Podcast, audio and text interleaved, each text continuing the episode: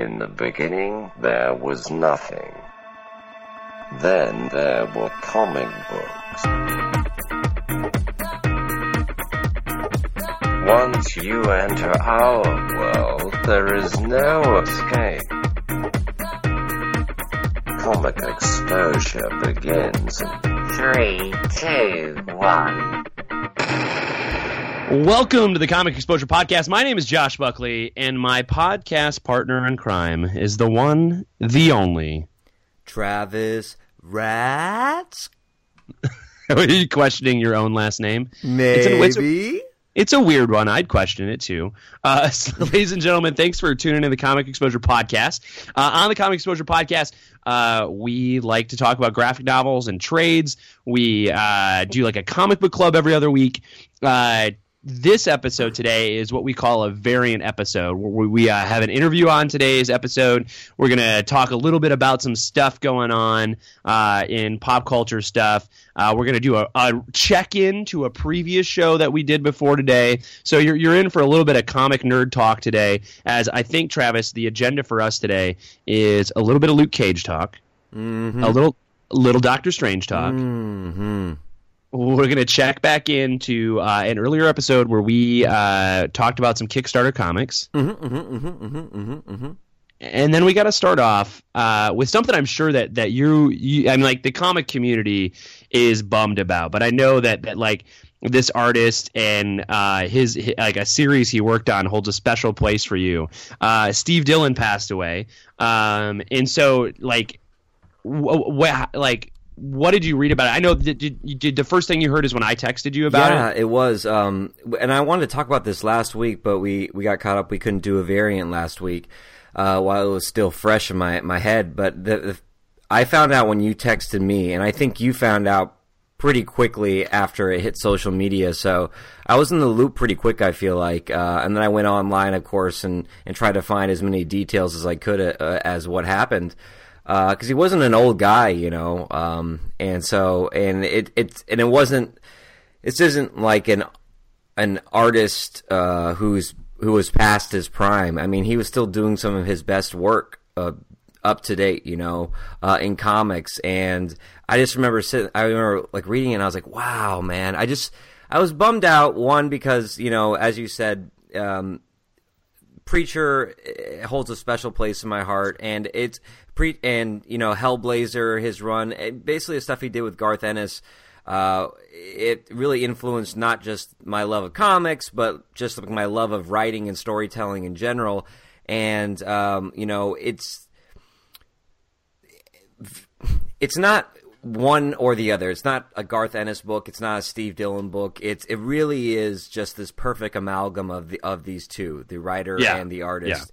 Yeah. And uh, Steve Dillon for me has just always been someone who came out of that whole uh, British Irish you know um, invasion of comics that happened in the 80s with after Alan Moore and Swamp Thing and in the 90s, when I was all about big tits, big guns, big pockets, uh, and reading X Men and X Force and anything with an X in it, uh, this book comes along, Preacher, and uh, the the art is just like anything else that's being done in the 90s that I'm reading. Uh, and it really opened up my world to the medium of comics, being like, wow, this art is so simple yet so much more expressive than what I'm seeing in Marvel and DC right now. Um, yeah, and it just from I'm uh, you're you're the podcast artist, and I like to consider myself uh, a writer, uh, even a bad one. And I always like the um, the fact that Steve Dillon's art really just allowed allows for whatever writing whoever the writer is to just come to the forefront. It doesn't intrude in it. It doesn't it doesn't um, um, distract you from the story. Uh, his his art is so simple and so expressive. It's really uh, the art that's made for great storytellers to to paint their story on. Yeah and he, he was he was in the middle of doing a new punisher run. Um so he's he's been drawing Punisher right now too, and so he went back to working on Punisher, not with Warren Ellis, but with um, oh man, is it Becky Cloonan who's writing it right now? I don't, I don't remember who's writing it right now, but uh, he he was doing that right now too, and and so like that that impact of of preacher kind of is a big part of I know the other comics that I read right now, right? The influence of, of him as an artist and you know his work with Warren Ellis, um, it is this big giant, or you know, uh, I'm sorry, not Warren Ellis, uh, Garth Ennis. Garth Ennis, there we go. Uh, is is this you know this big sort of um, impact on on comic book culture, and so you know. Uh, Darwyn Cooke passed away earlier this year too, and so you've got like these two kind of like giants, like big guys in, in, in you know the art in the art community of comic books who who passed away, and I knew like when I saw it, and you know I had to go, I, I like I had to text you right away because I know like we're in you know, being over in Japan, you're not going to, you know, we're like, like at two very different time zones of everything. Yeah, yeah. And so I'm like, dude, I got to send it to him. I got to let him know, uh, you know, that this happened. Um, but it's it's like another big loss for for for comics, and it's kind of it's you know it was nice to see like you know on Twitter, like I run our Twitter page, and to see all of these artists and all these comic people and all these fans just like tweet stuff about it, you know, throughout the day. Um, it's just kind of like this, like you see. I mean, for all the stuff that uh, comic fans can be pretty shitty sometimes about yeah, stuff. Yeah, yeah. Uh, uh, he's it, dead. Uh, fuck him and his artwork.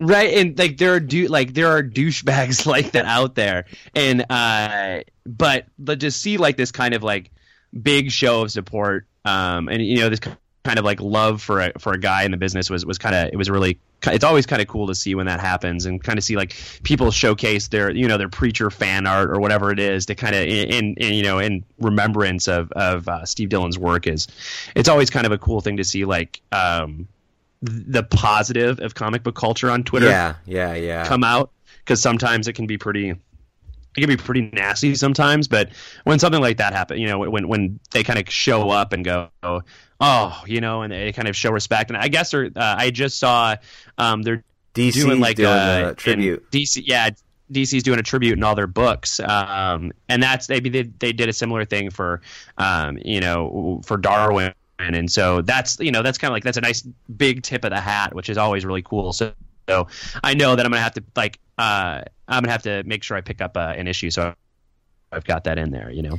Yeah, and uh, yeah, it's it's just one of those things where it's just so sad to see it too right now, especially since this preacher series is is finally off and running. It, it would have been cool yeah. uh, to for him to be around to kind of see the evolution of that, and you know, yeah. I mean, there's a possibility that this could get that kind of Walking Dead, maybe not Walking Dead momentum, but the idea that people outside the comic industry know who Robert Kirkman is now a little bit. Yeah, you know? yeah. Um, and you know, uh, Garth Ennis and Steve Dillon.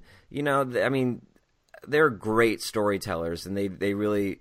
I would love for them to get the credit outside comics as just these two giants in the industry of uh, yeah. storytelling. And so, yeah, it was sad yeah. to see him pass. And I, I, picked up some of my old Hellblazer runs uh, that he was on, and I was looking th- looking through it, and I was like, God damn, this guy's good. Like you will be missed, yeah, sir. You will be missed. Yeah. On to lighter fare. Yes, yeah, on to lighter fare. Actually, it might not, it might not be any lighter. Uh, we talked very briefly before we started recording, and so what I wanted to I wanted to talk about. Uh, Luke Cage came out.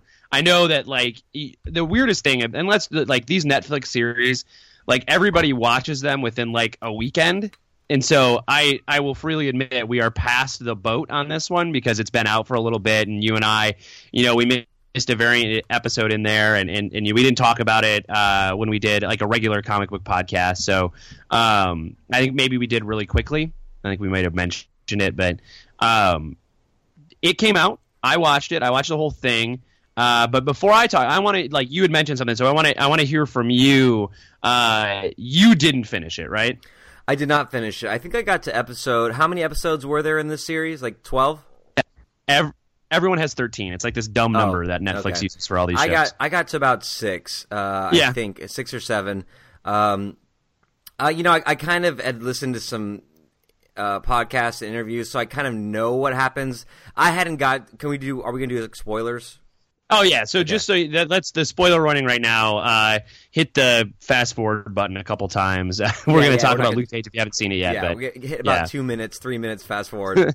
anyway, so I got I had I didn't I haven't gotten to the part where uh, uh, uh, Copperhead uh, dies or is defeated or whatever happens to him. So oh, I, I didn't make it mean, uh, that far yet.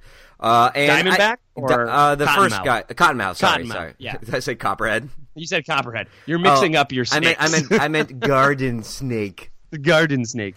Um, Garter. yeah, I, I, I didn't get to that part. And here's the thing: I was enjoying it when I watched it, but it was one of those shows I started watching, and I found myself getting up off the couch to do other things, iron, grade papers, whatever it is, and so I never fully focused on it. Uh, yet it never. It never grabbed me and forced me to focus on it. You know, uh, it Yeah. was it, it I, I thought the acting was great. Uh, I thought the music was was awesome. I thought it was shot really well. I just didn't find the the acting was good. I just didn't find the the story of Luke Cage very compelling um, enough to to for me to be like, oh, I really care about this character and, what happens. Uh, and nor did I find that there was anything that I didn't expect. Like when I get to uh, for example, Jessica Jones. I went into that knowing nothing about Jessica Jones and being somehow at the end of every at the end of every episode wanting to watch the next. And I feel Yeah. like that that Purple Man, that that acting and what he was bringing to that character was something new I hadn't seen before uh, Yeah. in the film versions, for lack of a better term, of comic books. So I was like, Yeah. all right, let me watch this. And I didn't really see anything that I hadn't seen before. Uh, and even though I haven't finished the series, I could I, in my head I I. I just know I know how it goes, you know. uh, if that makes sense. So I- it wasn't it wasn't awful. I it wasn't like I disliked it. It's just man, it's in 2016. There's a lot of great shows and not a lot of time to watch them all. So uh, if I give you six episodes, I feel like that's more than enough uh, for you to hook me into the next half, and it just didn't happen with this one. Do you think? Do you think? So let me ask you this: um, Do you think that if it came out weekly, you may have stuck, you may have stayed with it, but Um, the commitment to, but the commitment to binge it is just too hard? No, I, I know that's been an issue. People have been talking about that lately, um, about this Netflix model. I actually prefer it. Um, I have because, like I said, there's so much out there. Like I just started watching Mr. Robot, and then I, I got like three episodes into that, and then Westworld came out, and I'm like, "Ooh, I want to Oh, yeah. watch this." And so, I, it, it, it, I, I don't always have a consistent week where I can sit down and watch those that weekly episodes, but I will have like a day or two downtime every couple of weeks where I can binge something, you know. Yeah, yeah. So it works well with my my lifestyle, but I, but I could see a lot of people getting frustrated with the um, fatigue. Yeah, you know what? We we finished the whole thing, but after after Cottonmouth dies, I he was such a good character and such like a good bad guy. You know what I mean? Like they they play him out to be this sort of you know at first he's very kind of like one sided, but then you start to get to see sort of like the the you know the the kind of background behind him. Uh, and then when like when he dies, there's this big compelling piece of of, of the Shogun. Um, and I just didn't think I didn't think Diamondback was a, a very good villain after that. Mm-hmm. Um, so they bring him on, and, and but otherwise, you know, I would say out of the out of the series thus far, I think Luke Cage was was had probably one of the better casts, like a really good cast of people, Mm-hmm. uh, like great actors. But there was just something. There was just like the story of Luke Cage wasn't very exciting. And it seemed he seemed the most street level of all the street level. You know what I'm saying? Yeah, like if if you look at the characters like uh you know you've got Daredevil you, you've got Jessica Jones right now and you've got you know Luke Cage Luke Cage really was just like helping out in the community you know like get my get my guitar back and stuff like that yeah. It's like it's was, like, this a one- Meteor Man or something. and it it was it was just it just seemed like um the threat wasn't big like at times the threat seemed big and then it went it went away it went like petty crime the stakes you know? weren't high enough as they were in Jessica Jones for sure. You know, Yeah. and then also in uh, what we saw in, in Daredevil. I mean, you didn't ha- uh, take Daredevil season two, what came out before this. I mean, you had some really intense scenes uh, with the Punisher and Daredevil where you you get to really uh, sink into some meaty dialogue and um, see two people with different perspectives really trying to hash things out. And I'm not saying, and I and I'm not saying that that Luke Cage has to be dark and gritty like some of the other ones No, are. no. I liked, I kind of liked the the lightheartedness that kind It was of, a little. I mean, even the even the cinematography was lighter, right? Like stuff happened during the day. Yeah, exactly. You know? Yeah, yeah, yeah. Um, but I, I Um, recently watched The Get Down, which happens. In, it's a Netflix series that happens about like Yeah. Grandmaster Flash. It happens around Yeah. the boroughs of New York, and I enjoyed that much more as like, you know, the New York of it, and also that was pretty kind of campy and lighthearted, and uh, and that that got me to the end of the series. And it was also only like eight episodes, so Yeah, I just you know I, just think like 13 episodes.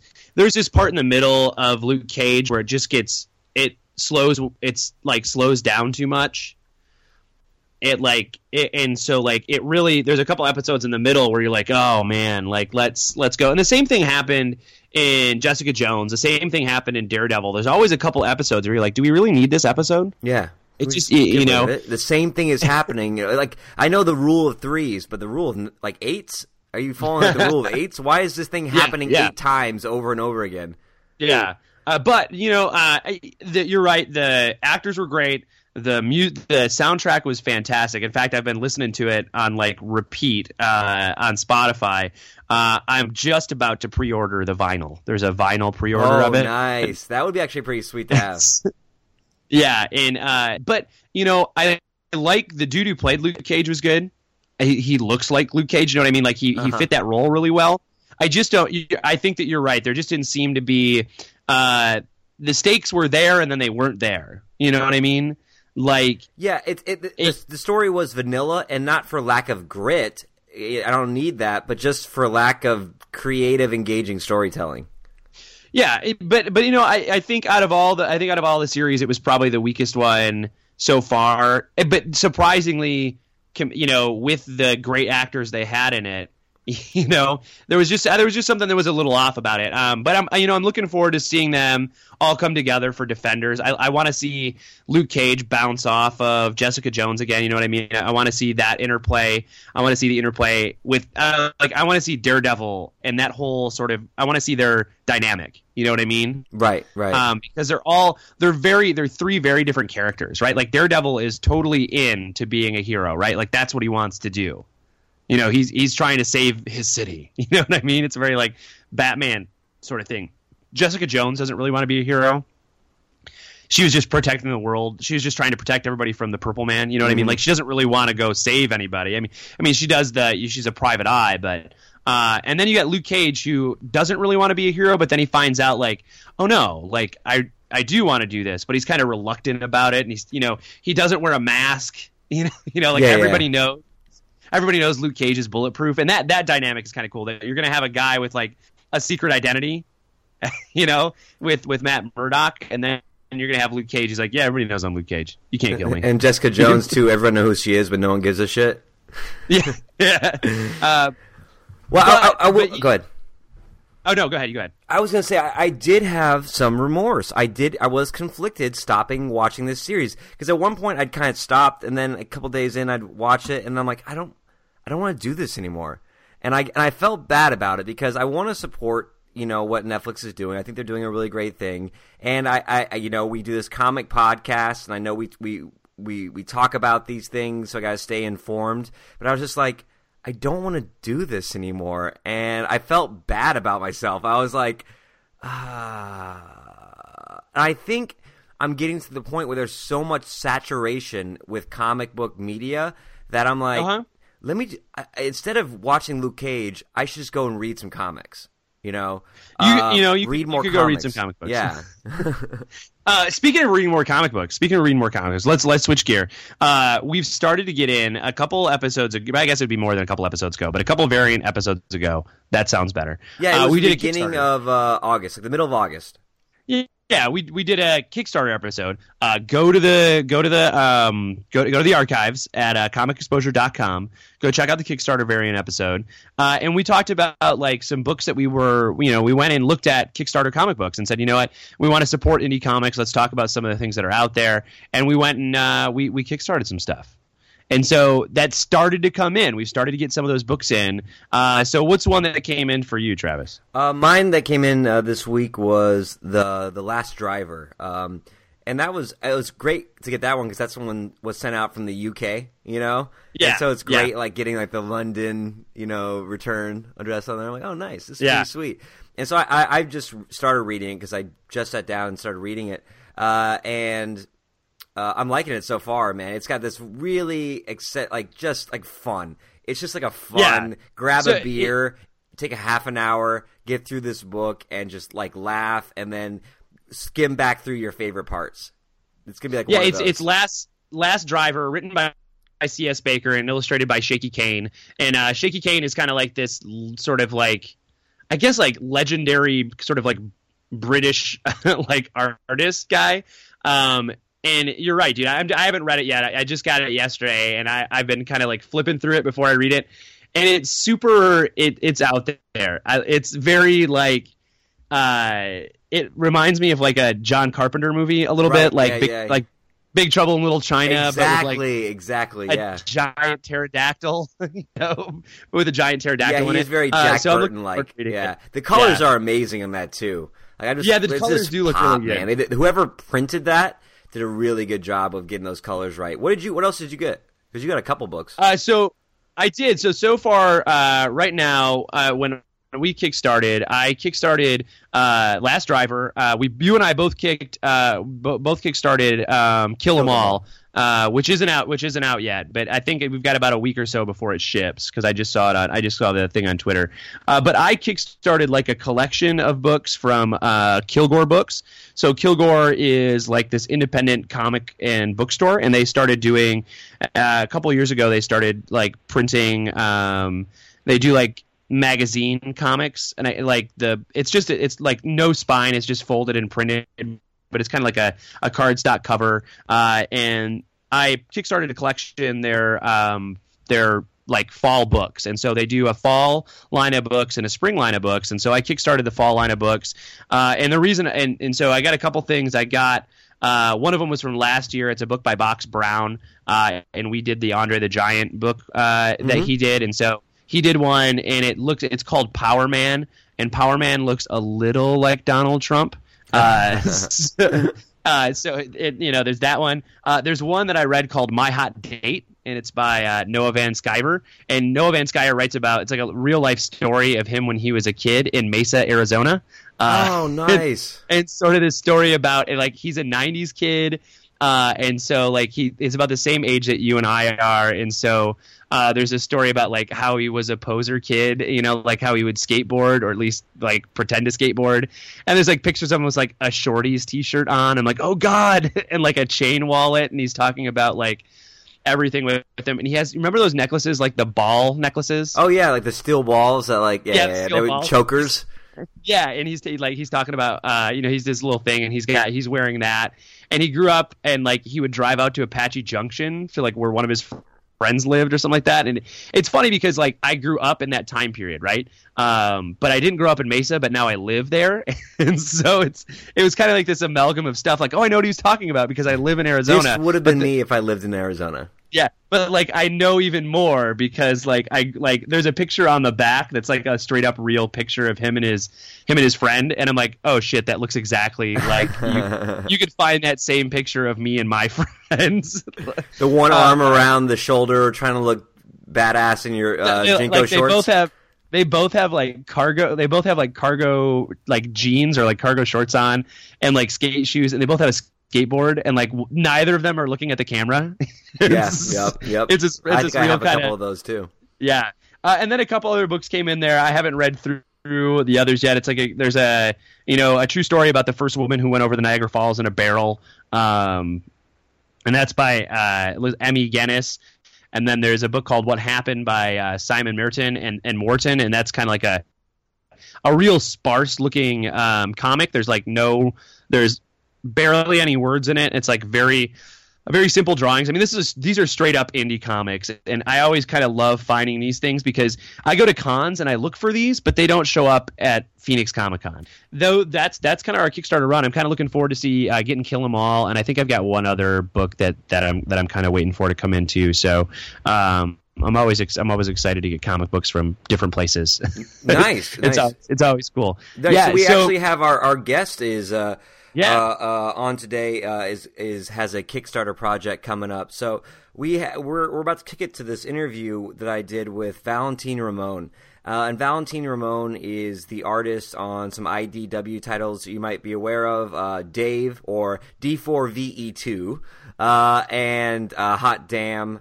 Um, and so he this this is a guy who works out of Spain uh, in Barcelona, and I I hadn't read Dave until I'd set up the interview, and I sat down last night and I read like three episodes in, and I can't wait to be done today. So I'm gonna go finish off uh, Dave too, because it is. I'm telling you, Josh. This book is like right up your alley. It's got robots. It's got like monsters. It's got really dad dad issues. It's this guy trying to struggle to be like a dad. Uh, I mean, the robot trying to struggle to be a dad, and just like absurdity uh, and heart ex- uh, exudes like in the art that Valentine's doing, and then in the the uh, storytelling that Ryan, I believe it's uh, Fer- Ferrier, Ryan Ferrier is doing for those books. So we had a uh, uh, Valentine uh, came on and we talked a little bit about those books. We talked a little bit about coming up in the um, comic book industry, and we talked about his new um, project, Sleep Inertia Pilots, uh, and that's going to be dropping. That sounds on, something. That sounds like I just the name alone. Yeah. I'm like, yeah, I'll get that. It sounds like uh, uh, what is it? Android's Dream of Electric Sheep. yeah, it, Yeah. it sounds like a. It sounds like a Dune. like mid to late '90s emo band. Yeah, I'm in. I'm in. the Jane, Jane Lynch Genesis. Yeah, yeah. All right, let's let's toss it to the interview, and here is the interview. Hold on to your butts. It's a comic exposure interview. Okay, welcome to another Comic Exposure interview. Uh, I'm Travis Ratz, and I'm here today with Valentin Ramiro. Uh, he's an artist on books like D4, VE2, uh, Hot Damn, Missing, uh, as well as a bunch of other projects that I'm sure will be brought up today. Uh, and he's he's here today to basically shoot the shit about comics and talk about some of his upcoming projects he has coming up. So, uh, uh, hola, Valentin. Hola, Travis. Yeah, Valentin is uh, is uh, across the the seas here. He's in Spain right now. Where in Spain, Valentin? Uh, Barcelona. Oh, nice, nice, nice. I went, Oh yeah, it's a wonderful city. I spent uh, a, a few weeks in Barcelona when I was in my early twenties when I was backpacking around. Uh, They Uh-huh. don't they don't like it when you sleep on the beach there. Uh, no, not really. Yeah, but mostly because they really they want to take care, obviously, about the the beach because it's a really touristic place, and for the people that is living here, and they have the idea that you know if people is going to sleep on the beach, it's going to become messy, dirty.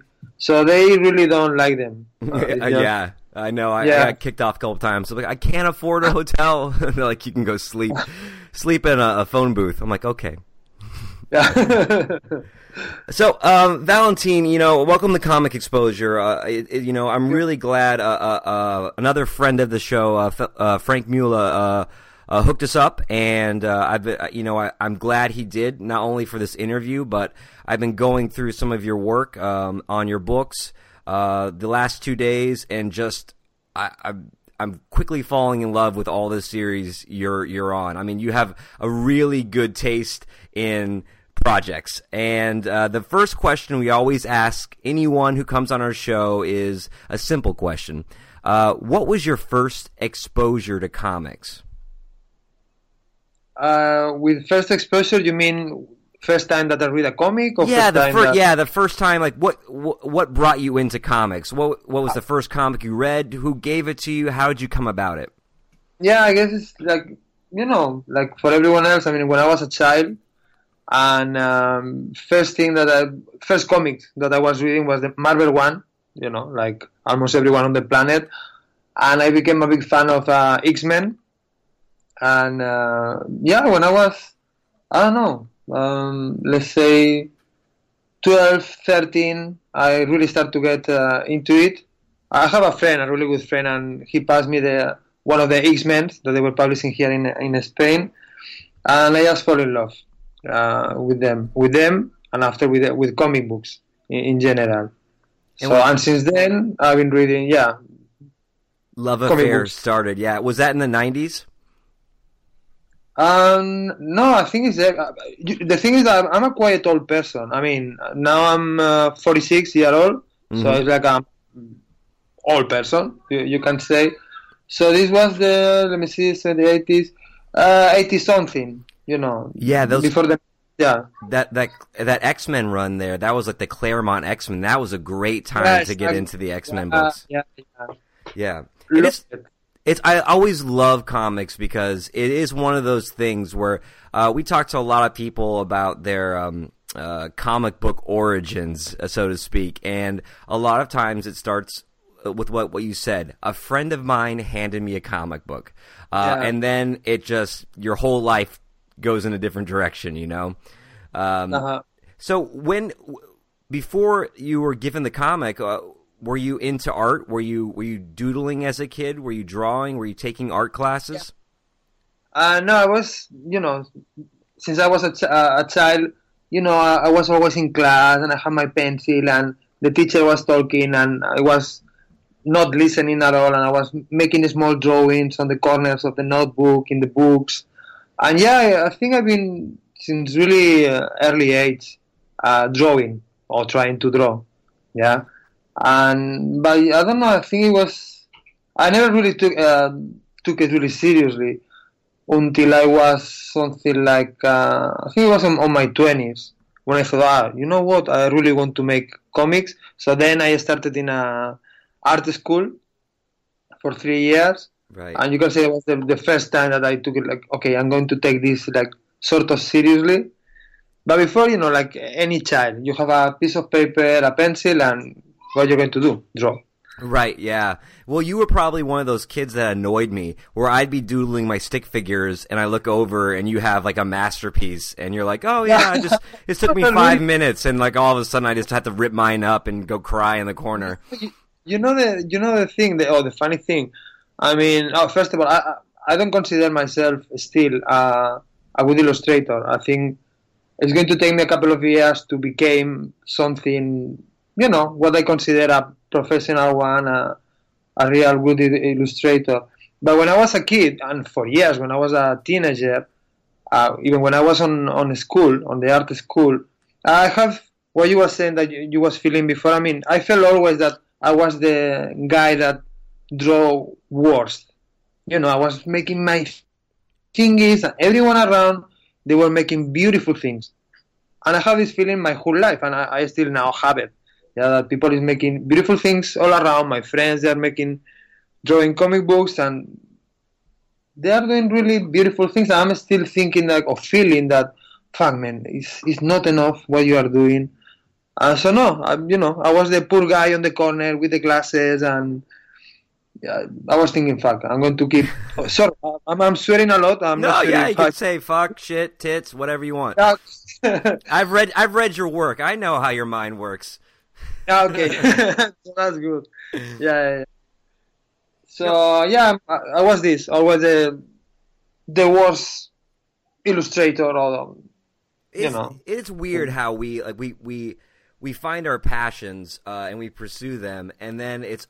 I mean, there are some people who walk around and they know what they want to do and they have confidence about it, and it, they ex- Uh-huh. they just you're just like, wow, that person really is confident in their skills. But I think for the most of us, we we pick a passion and then we always feel like we're faking it. You know, and then and then twenty years go by of you faking it, and then you finally are like, I guess I can call myself an illustrator. I guess I can call myself a musician. Yeah. So yeah, I- I feel exactly like this. I'm still feeling somehow that you know I'm doing this that you were saying this faking it, and I'm still not really uh, feeling like a professional. I mean, it's been four five years that the only thing that I'm doing is uh, drawing comics, and I'm still feeling like it's not really me. I mean, I don't know. I was going to ask Sort you. I was going to ask you about that. You know, um, how long have you been able to make a living just with comics? And you said about four or five years. Um, Yeah. What was that a conscious choice? Did you? Did you did you have to sacrifice a lot and say, you know what, I can't do this and pursue comics, so I just have to put all everything into comics, or was it like a gradual like um, I picked up some projects and now I'm getting paid, so I can slowly uh, move into the uh, move into the comic career? No, yeah. The thing is that um, you can say that I knew always uh, that I was going to end up doing something in comic books because it's my passion is what I really wanted to do.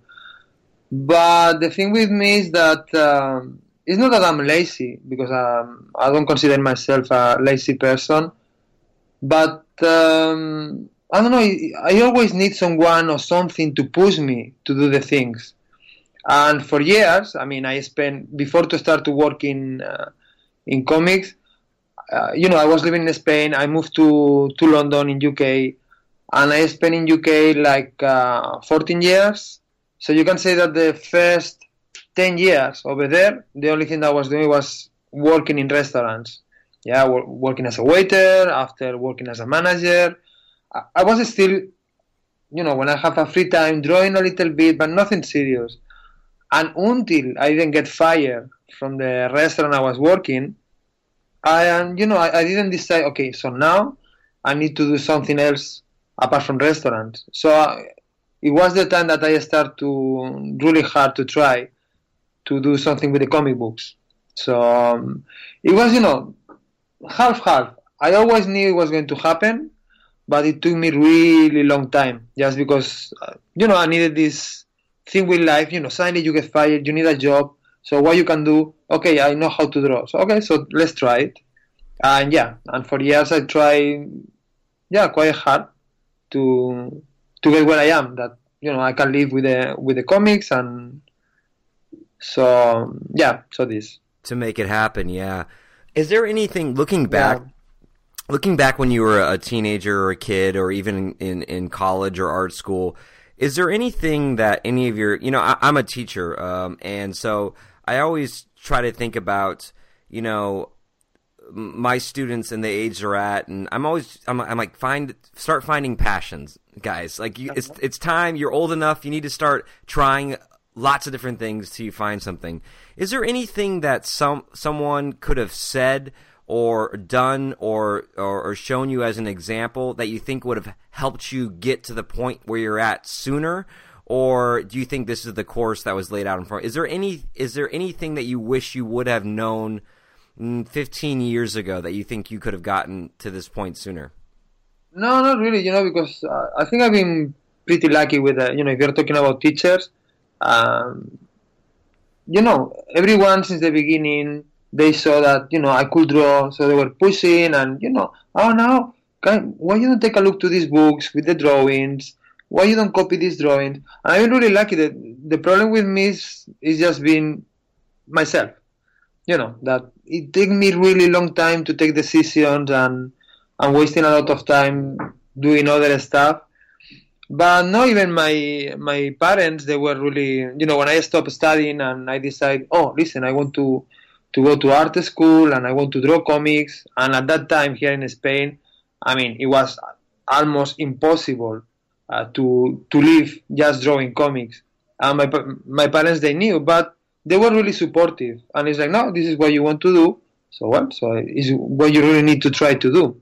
So I think I've been really lucky. Uh, If I'm going to have a second chance, another life, the thing that I need to sort out is uh, my character. You know, to take things in a different way, and when you want something, just to go for it, not to wait. There is nothing to wait.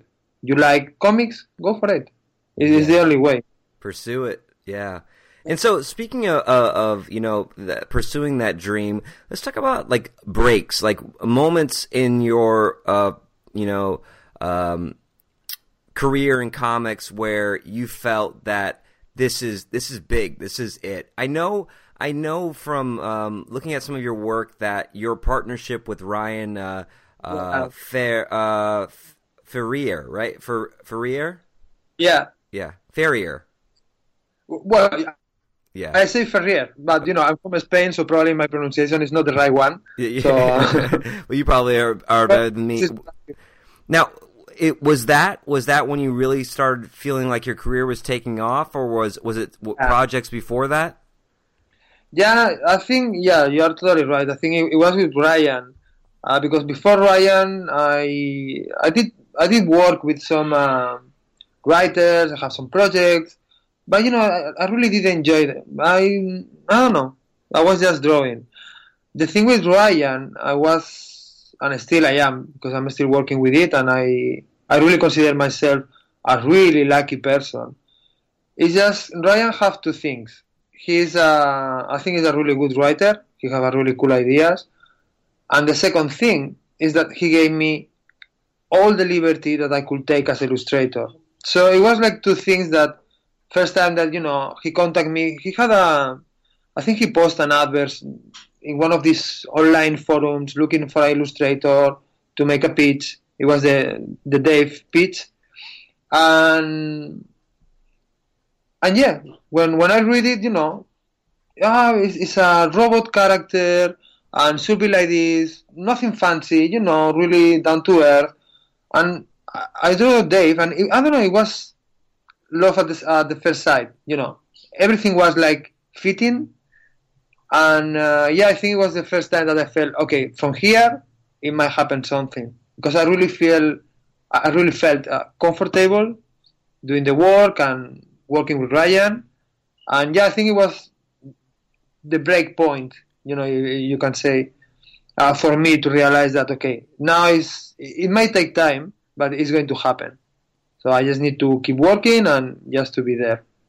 No, it does. It does feel that way. Um, when I when I read when I, re- I I've been going through the the Dave issues, the Dave two issues, a- and um, one of the things I notice uh, on this podcast, my co-host and I, Josh, we read a lot of uh, new work, uh, emerging artists, established artists, independent artists, every everyone. And one of the things you you you find with independent artists. Um, who, especially those who are working over distances, um, is sometimes it doesn't mesh very it doesn't mesh the way it would. You have a great story and you have great art but it's not the right art for that story. And immediately when you pick up dave when you pick up hot damn you're like wow is is this a total creator owned project? Because it feels like the writer is drawing it or vice versa. The the Yeah. artist is i mean it seems like you guys are, are really just clicking on the same page. And when you look at dave i was wondering and i think you hinted at it he he did uh, ryan pretty much give you um uh, let you create everything you want because you have to create a an extraordinary amount of different robot characters in this book. Every page is a new robot. Yeah, Did you? I, I- sorry, I, I cut you off. no, no, no. Please, uh, that was a question. So, what was it like working with Ryan on that book in particular? Uh, who who gave? Uh, did he give you a lot of? Oh, I, wa- I want it to look like this, or Now the thing is what I was saying before. He gave me, um, I don't know. It's been always um, sort of a connection. You know, I think Ryan is a really uh, empathic person. Yeah, and even from the first emails we were uh, exchanging, I don't know. It was just uh, a connection, and he can read these kind of things even on the distance. Um, we never talk on the Skype or on the phone. Never, just through emails. And the thing is that you know, in the way that he gave me all the the freedom, I don't know. If, if for example, if I was working with uh, someone else, he's going to tell me, look, there is a street and there's plenty of robots going around. Yeah. And you know, if I'm going to draw a couple of robots, and after he's going to tell me, oh no, you know what? They should look a, a bit different. Or all of them need to have clothes, or all of them naked. Or if he's going to give me instructions, in the end, what I'm going to end up doing is just all the robots are going to be exactly the same. The thing with Ryan is that you know, first uh, on the first pages it was a I think it was a scene there was a, a lot of robots, so I wanted to do them different, and he loved it. So in the way that he gave me this love, somehow, I felt like okay, so I'm going to every time that I'm going to make a robot is going to be different, and it's it's more work, but you know it really doesn't feel like work. It's more like a, an act of love, you can say, and this is one of the things. I don't know. I guess the other people that is working with Ryan probably they feel the, the same way because he's um he's really open to absolutely everything and I don't know I've been working with him for the last two three years and it's been only maybe two or three times that he asked me oh listen do you mind to change this do you mind to do this in other way it's been just few times and it's absolutely incredible because working with other people you know every now and then every, every now and then sorry they are, oh, can you change this? Oh, do you mind to put this uh, like this? Or why you don't do? And it's like, fuck, and it's really annoying me. And Ryan, it never happened. It's, it's fantastic.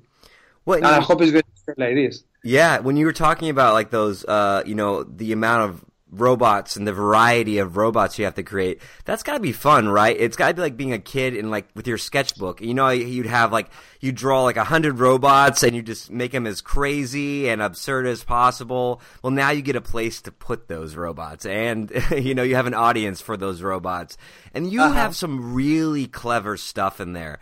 There's one I was just reading in issue two of Dave where one of the robots they're out on a date and the robot is dressed in like she's in her date attire, her clothes, and they're like hologram roses that are coming yeah. off this robot's um, outfit, and I'm like, oh, that's brilliant.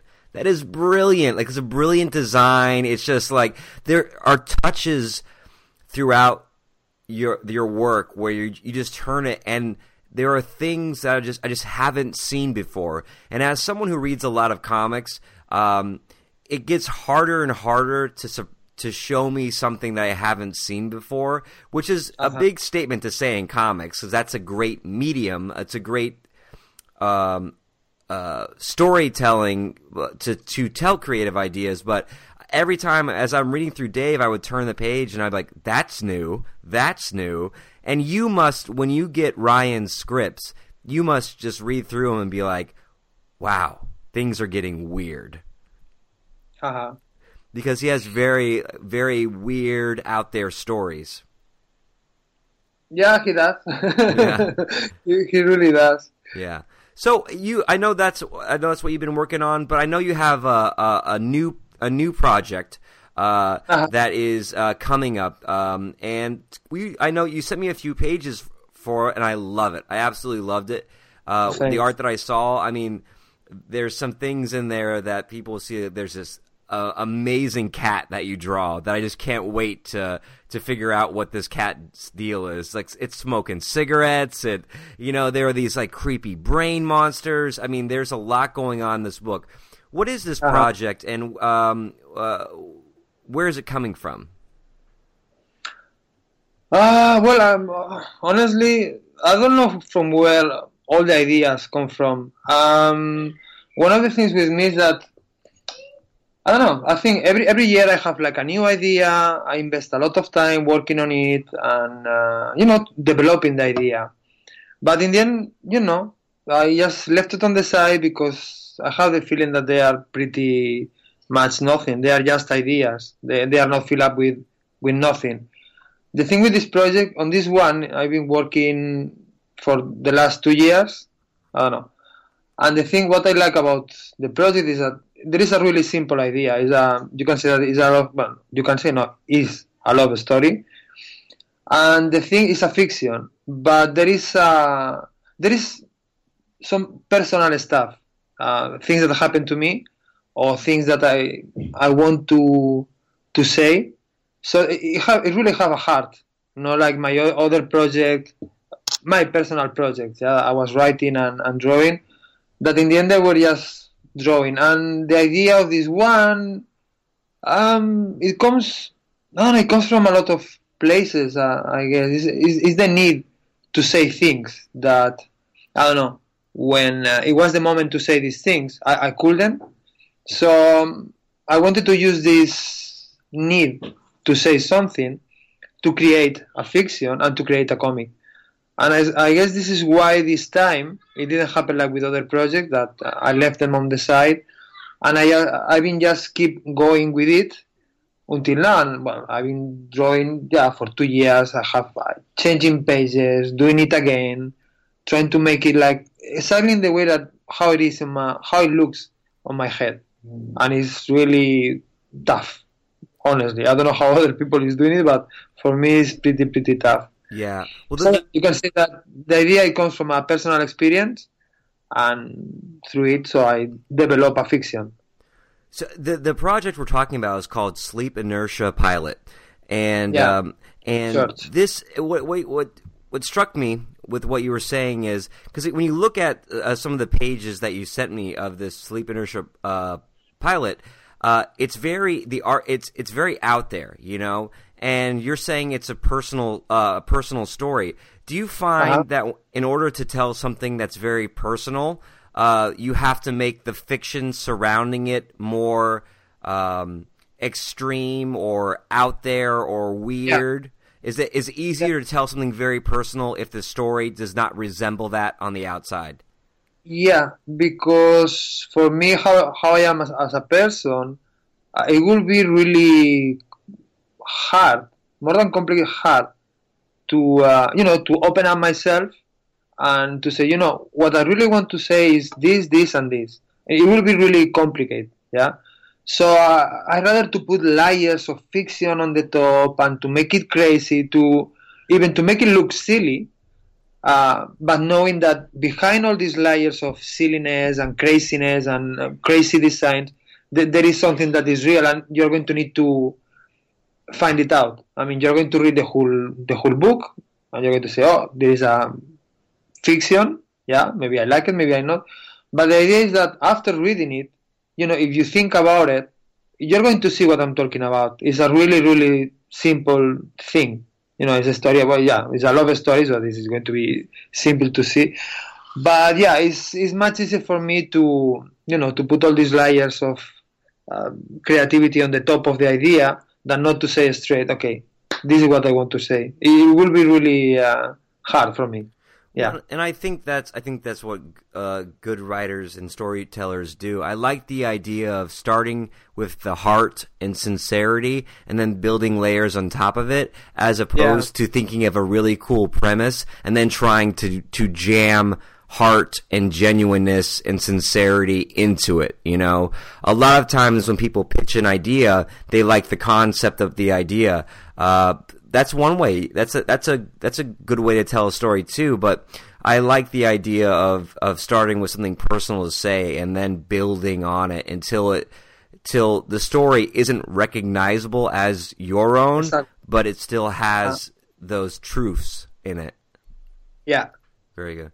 So, Exactly. what do you, so uh, this is the your the project is underway. Um, um, I know. So, how is this going to get out there? How are how are you trying to get th- this particular project, um, Sleep Inertia Pilot, out the, out to audiences? yeah. What we are uh, what we are doing is first of all is a Kickstarter campaign hmm that will start. Uh, I think it's this Monday, the seventh. And yeah, first of all, to well, to try to reach um, everyone that is on hand, just to let them know that the project is over there, and you know that they can buy it, you know, or order it in, in, in advance. So, and um, yeah, first of all, yeah, what we are working now really hard uh, is to make the Kickstarter happening and to try to make it a, a success, obviously. And after that, it depends how it goes. Um, probably we. I'm not really sure about it. I'm not really sure if. I mean, if the project is done and I got a publisher that they say, yeah, we like it the way it is. We don't want to change nothing. So I wouldn't mind someone to publish it.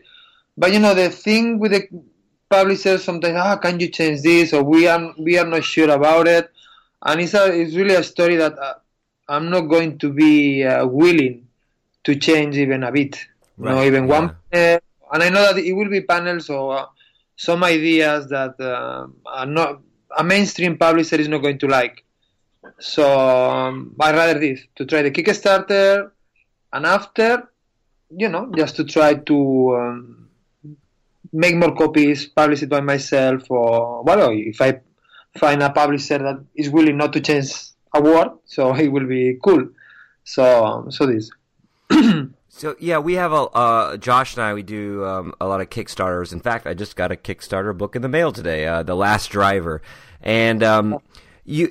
So if you're listening, if you go to Kickstarter, because it will be up. Um, if if it should be up by the time this is out on Kickstarter, uh, and you search "Sleep Inertia Pilot." Um, uh, that uh, uh, Valentine's book should come up, or you can search. I'm sure on there if you just um, uh, search Valentine Ramiro uh, on there, you'll be taken to that particular project. Uh, if if you type a straight sleep inertia pilot, it's Yeah. going to come out straight.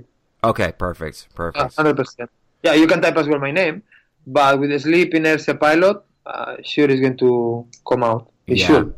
Yeah, and, and take a look. Take a look. At, at, take a look at the, the the art he has up there for it. It does really draw you in, and uh, for me, I, I, I gotta.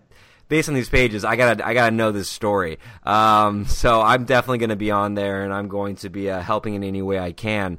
Um, Cool. um, Valentine, is there is do you uh, have any uh, social media um, contacts you want to put out there, where people can reach you on Twitter or Facebook or anything like that?